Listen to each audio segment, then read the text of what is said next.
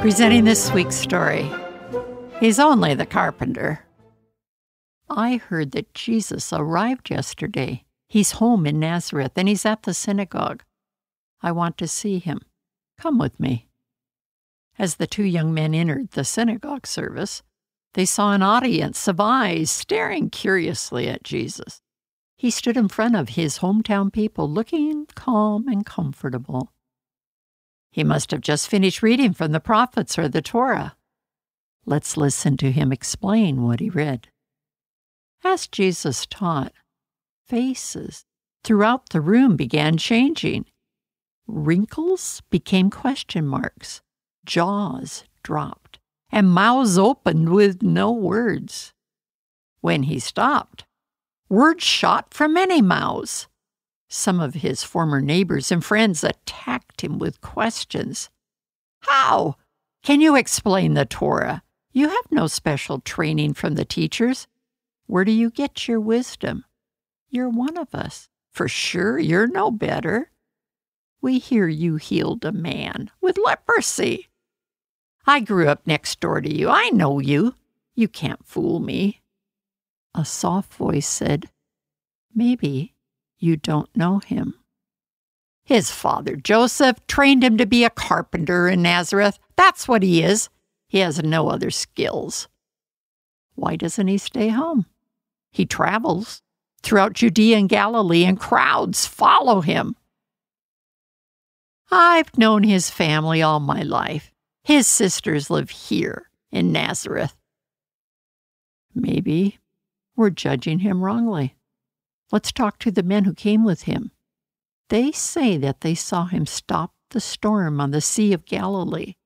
Three of them claim he raised the daughter of a synagogue leader from the dead. A voice began ranting. He offends me. Get him out of here. Get him out of here. Jesus spoke to them. A prophet is respected and given honor everywhere except in his hometown and among his family and relatives. Something struggled on his face. Was it surprise and sadness? A few days passed. Nothing much happened in Nazareth. Jesus healed a few sick people. The town was gripped with its unbelief. Because of it, Jesus did not do mighty miracles among his own people.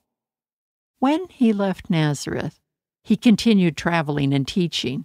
He told his disciples to go two by two to towns. He gave them strange and specific orders. Take no food, suitcase, or money with you. Wear shoes, but don't take an extra pair with you. When you are in a town, stay overnight in only one home.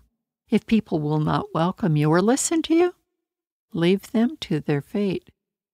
The disciples went to many people. They took a message Turn from your sins. They cast out demons and healed many people. When they returned from their work tour, they reported to Jesus what they had done and taught. He said, Let's get away from the crowds for a while. We need time to rest. They got into a boat to cross the Sea of Galilee. Immediately, People ran along the shore. Two hours later, when Jesus and his disciples landed on the far shore, a vast crowd was waiting. Jesus looked at the people with concern and compassion. He began teaching them. This is Barbara Steiner with a biblical record of belief and skepticism as recorded in Mark.